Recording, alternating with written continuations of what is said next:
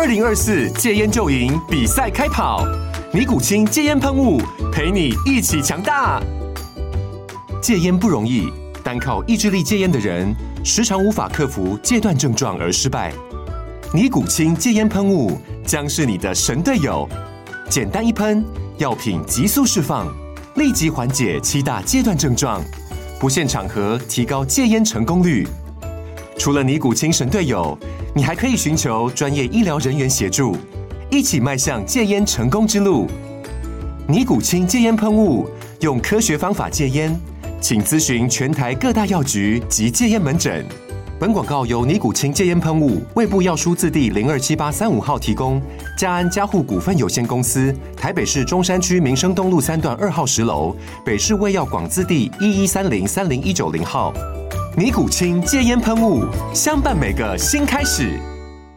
九八新闻台 F M 九八点一财经一路发，我是阮慕骅。哦，合勤控哦，刚刚发布了字节第三季的财报，不甚好哈、哦，税后是二十二点九亿，季减四点六 percent， 年减了六十二趴。每股纯益呢零点七三元，哦，前三季哦这个纯益是十点五五亿，年减了九趴多啊、哦嗯。前三季的每股 E P S 是二点六七元。哦、那公司预估第四季营运可望回升了、哦、现在目前预估是可望回升，那全年呢预估是持稳去年水准、哦、那前三季的营收、哦、也季减两，第三季的营收季减 百分之二 多，年减了将近两成，毛利率也掉、哦、毛利率呢第三季季减了 一点一 个百分点，年减 零点七 个百分点，盈利率也掉，盈利率是季减 零点七 个百分点，年减了 五点三 个百分点。不过合勤控是并不看淡第四季、哦、他认为第四季营运可以回升、哦、前三季缴出了财报，当然跟往去年比起来就不是那么好、哦、好，那此外呢美债殖利率、哦、在 up、哦、这个两年期呢、哦、在周一是上升四个基点、哦、又来到了 五点一， 十年期上升了十个基点到 四点七三， 感觉起来这个乌俄、呃、以, 以色列跟巴勒斯坦的战火、哦、虽然说呃，交集了这个殖利率创高的走势，但是感觉起来它并没有很明显的要转头向下的味道。哦，三十年期呢，则是上升了十个基点到四点八八。那现在市场对于啊这个美债未来的一个看法哈、哦，蛮分歧的。像贝莱德呢，哦就说期限溢价走高啊，可能会带动美国长债殖利率上看五趴，就是 term premium 哈、哦，所以期限溢价就是 term premium， 好、哦，就是说买这个长天期国国债啊、哦，美国的长天期国债，投资人要求的这个 premium 好、哦，就是风险溢酬啦，哦，这个如果这个风险溢酬走高的话，基本上就代表说投资人认为说持有美债长越长期的风险越高嘛，所以才要求溢酬会更高，哦，所以这个 term premium 走高会带动整个殖利率往上升哦，这是整个贝莱德的看法哈、哦。那贝莱德呢是认为说呢。呃，十年期美债殖利率还有可能升到 百分之五 甚至更高、哦、甚至更高、哦、那至于说这个 Omega Advisor 的执行长库伯曼、哦、是说长天期债券、啊、殖利率站上 百分之五 之后才具备投资的吸引力，也就是说 他, 他认为说 百分之五 以上你才买啦， 百分之五 以下你就别买了吧、哦、他的意思是这样子啦，但这个是见仁见智、啊哦、你也可以分批买嘛、哦、那另外瑞银是说呢，公债殖利率美债殖利率如果说呢呃，导致政策过度紧缩的话 Fed 会重启 Q E 哦。哦，现在在 Q T， 瑞银已经看到 Q E 了，哈、哦，所以认为说可能会重启 Q E， 好、哦，这个是美国经济要衰退的一个情况底下的预测。那至于说美在美国标准普尔五百指数最新收在四三七三四千三百七十三，今年高点是四千六百点附近哈、哦。那大摩跟瑞银啊，看年底好、哦，美国标准普尔五百指数是三千九百点。如果是就大银跟大摩跟瑞银的看法的话，代表美债还要呃美国股市还要再跌 百分之十、欸哦、到年底还要再跌 百分之十、欸哦、真的有这么凄惨吗？第四季不是旺季吗？会再跌 百分之十 吗？好，我们这边赶快来请教摩尔投顾的陈昆仁分析师、哦、在我们节目现场。好、哦，昆仁你好。哎，慕骅哥晚安，大家晚安。好、哦，这个大摩摩根斯丹利好、哦、跟瑞银看好、哦、标准普尔五百指数年底目标三千九百点，你认同吗？我我先这样讲，我我不认同。那主要的原因是因为，如果就目前的一个行情的角度来说，我还是很老实说，真的比较辛苦一点。可是呢，辛苦归辛苦，我们可以看到一些契机哦。就是举例来说好了，嗯、呃，虽然现在目前好像美债殖利率依然在维持一个相对的高档区域，但是可以预期来说的话是，是我还是比较倾向用用数据会说话。Fed Watch看到呃。今年已经是确定升息循环结束了，当然Fed那边还不愿意去做松口，然后呢已经看到明年大概年中大概五六月的时候会去进行所谓的降息的循环的开始，所以如果以现在这个时间点来说的话，这边的美债虽然可能今年如果你有买到债券 E T F 的人可能还是呃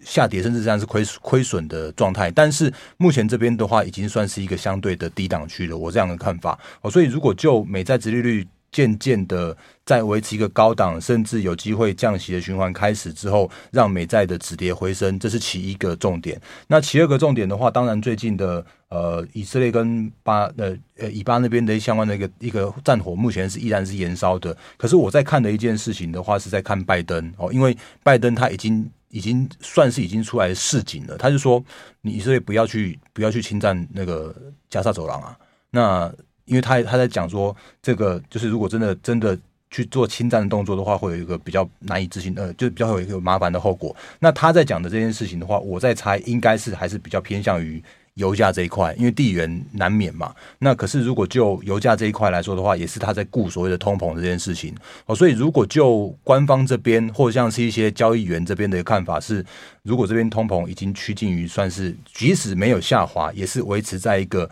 可控的范围之内的话，我认为接下来的行情还是回归到所谓的第四季的传统的旺季。那当然第四季的传统旺季的话，美股这边还是在进行一个叫做是震荡的区间，那台股部分来说的话，还是在所谓的站上季线之后的一个回档的过程。可是随着时序一直进行到接下来的一些很重要的时间点，比方说美股要进行他们的超级财报季了，尤其是科技股的部分。那我自己在看的一个科技股的部分的话，是比较倾向就是呃他们的呃营收跟获利也是渐渐的回稳，甚至明年看好是乐观的。那我们自己的部分的话是呃接下来就是在第三季的所谓的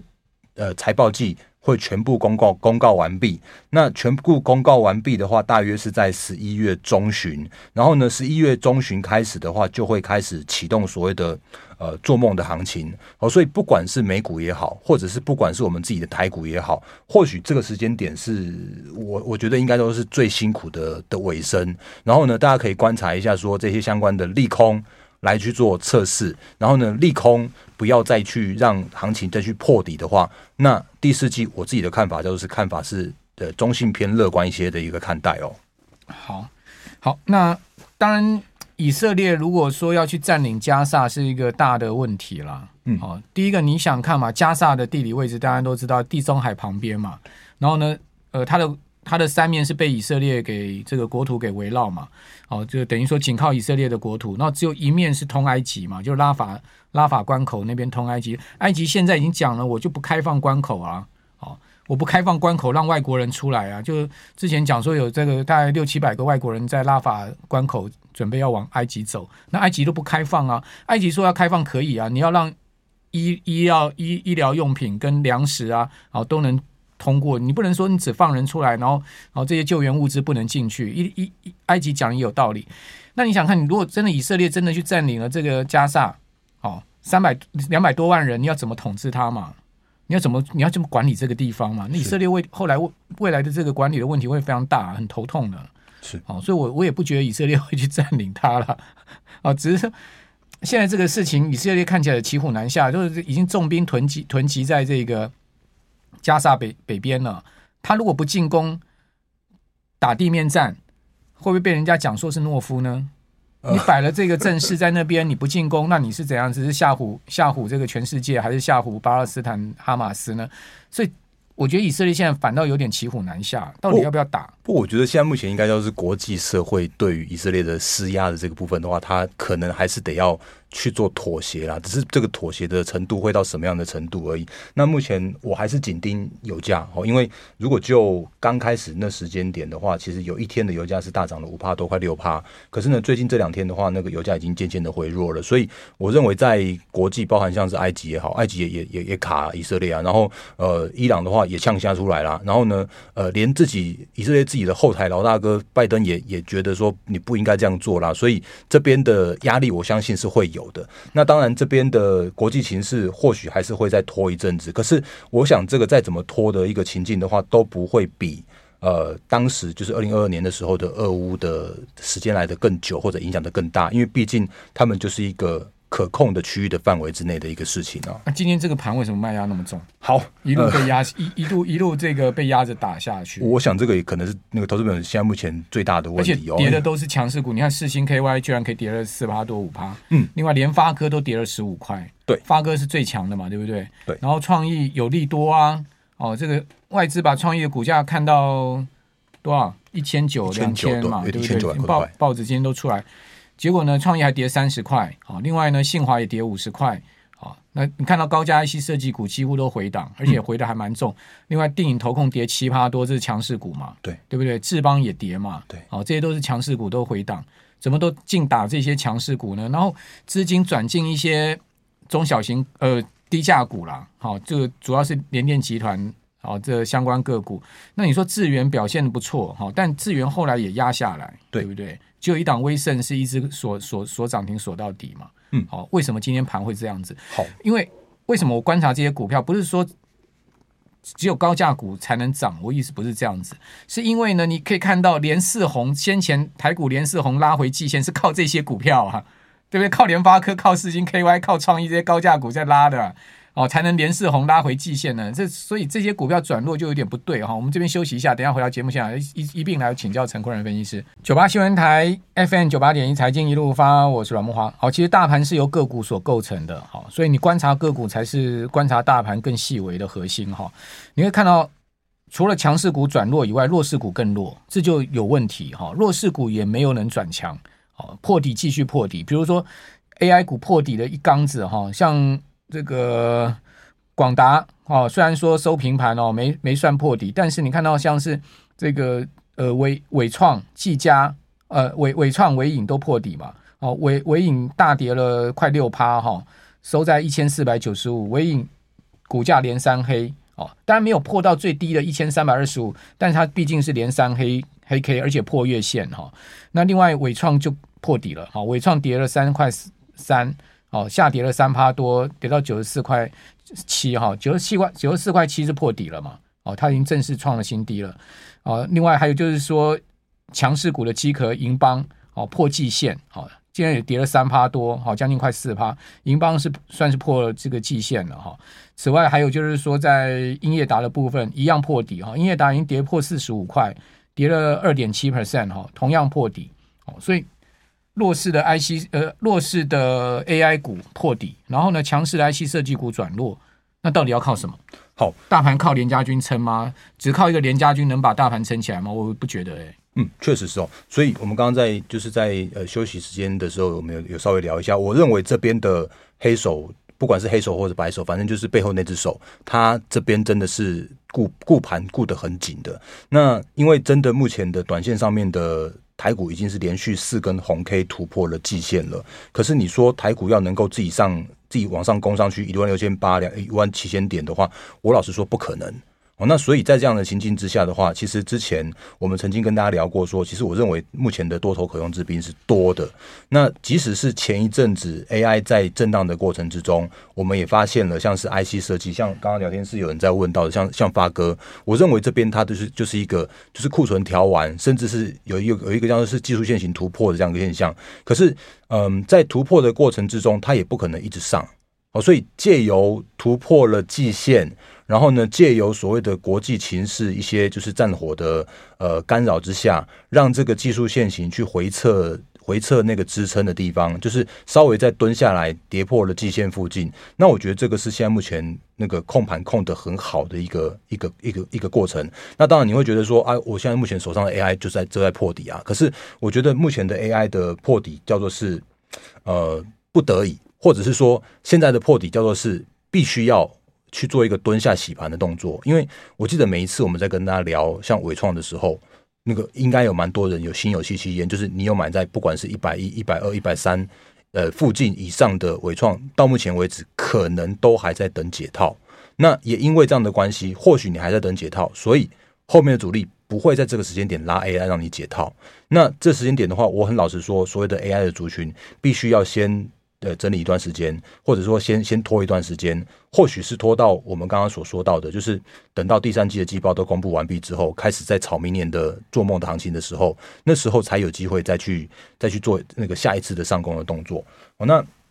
呃，我还是要跟大家做那个额外的补充，就是说，呃，我们有，就因为我跟慕骅哥这边有有拍一些就是教学的影片，那这叫是财经软实力。哦，那财经软实力的内容的话，其实就有跟大家讲一些操作的一些心法跟策略。然后，如果大家看到最近这几天，哎，比较强的股票，哦，那像是呃今天涨停的，应该这两天创高，然后今天超强势的二三六三的系统。或者是说前一阵子超强的那个什么三七一五的定穎投控，甚至像是三五四八的兆利这种股票的话，其实他们的走法都是用现行整理完毕才去做转强去做突破的，所以这种走法才是呃目前的强势股，或者说目前的整理完毕的个股会去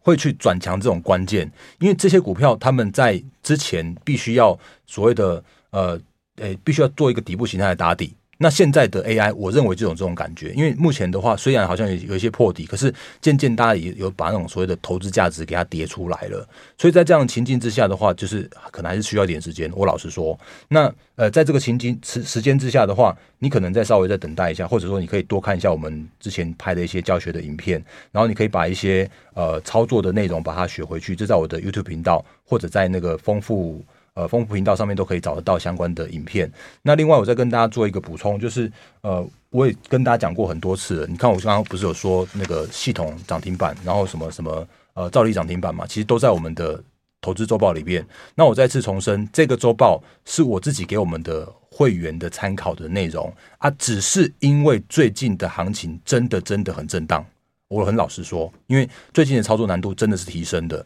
好，所以我特别把这份周报把它拿来。呃，分享给我们的粉丝的投呃粉丝的投资朋友们一起来做试阅哦。这边会有一些美股的行情，然后呢台股的行情，跟一些操作的策略跟选股的方向给大家。那如果你要这份周报的话，我这边完全没有任何的盖牌哦啊，就是直接在我的 Line， 然后呢 Line 的右上角的记事本，你就可以找得到它，就可以完全无偿的免费把它下载回回去，然后呢去去看里面的内容。那我相信这这个周报里面的内容的话，是会对大家会有帮助的，因为行情是诶、欸、会会以拖代变，然后把这个利空把它拖过去的这段时间，诶、欸、我老实说不知道会拖多久，但是我自己的看法叫做是十一月中旬的那个时间点，就会是有机会有契机的那个时间点来临哦。好，另外一个消息就是说，拜登政府哦，即将对中国大陆的 A I 新禁令要出炉哦，嗯、就是说要全力防堵大陆企业在海外取得辉达的晶片。先前都是这个 H 一百 哦，那个这个高阶晶片不能拿嘛哈、哦，现在连那个降降规版都不行了，好、哦，这个说连降规版的 H 八百 都不行。对，哦，那这个会不会再次打到整个 A I 股呢？会，所以今天我相信今天盘中有一部分是跌这个原因，就像现在目前的那个呃整个 A I 的族群，其实都有多多少少因为这个原因而而受到一些冲击。那这个原因的话，其实我相信后面的一个看法会渐渐的更加的明朗，因为目前为止都是在在传、哦、那传完之后会不会真的实现？我很老实说，我不知道，因为这都是新闻媒体在在讲的。然后呢，你还是要等到美国美国的官方的公告。那但是我也相信，诶，会找到另外一条出路哦。比方说，辉达虽然即使是 H H 八百也有可能会被那个限制，会被禁令去控管到，但是再降规啊，它还有 L 四十 S 啊。哦，那 L 四十 S 其实我们之前也跟大家聊过，就是呃，它就会变成是一个传统伺服器的高阶的 G P U 的版本，所以它会变成是说更有有更多的受惠的股票出来。所以虽然之前的那种所谓的组装，就是那个系统式的那种那个伺服器可能会有一些限制，可是接下来的的状况叫做是然后插卡的啊，就是有有 socket 的啊，那个像是呃之前不是跟大家讲讲过像维呃呃嘉泽啦。或像是信华，它也有出那个电源管理 I C 的晶片啊，所以这样的情境之下的话，呃，虽然真正的禁令会不断不断的发发生，可是回归到更低阶的 L 四十 S， 或者是说到时候大家就好了，那就客制化晶片好了。那 I P 的股票的话，搞不好另外也有机会。就像我们上礼拜在讲，像创意，你看它也是有那个很很漂亮的底部的线型，然后呢打出来之后。才又重新再站上，再再转强的。所以其实真的呃不用担心说现在目前的市场上面的利空这么多，但是我反而是倾向是说，在这个利空的测试的过程之中，哪一些股票先不跌，哪一些股票先打底，然后哪一些股票先转强，这种股票的话其实就会变成是诶，当后续大盘回稳的过程之中，他们就会领先去做上攻的族群哦。好，台积电确定不进驻龙潭园区三期哈、哦，原先 一点四奈米的这个新厂规划要另行其他地方哈、哦。再加上今天有一个消息在台积电法说会前传出来哦，说台积电可能会在这一次法说会再次调降资本支出哦，说会降到三百亿美金。好、哦，因为刘刘德英在六月的时候才讲说呢，呃，低标三百二十亿美金的资本支出不会变。好、哦，结果呢，今天最新消息。说台积电会降到三百亿，会吗？我觉得它降也，我觉得不意外，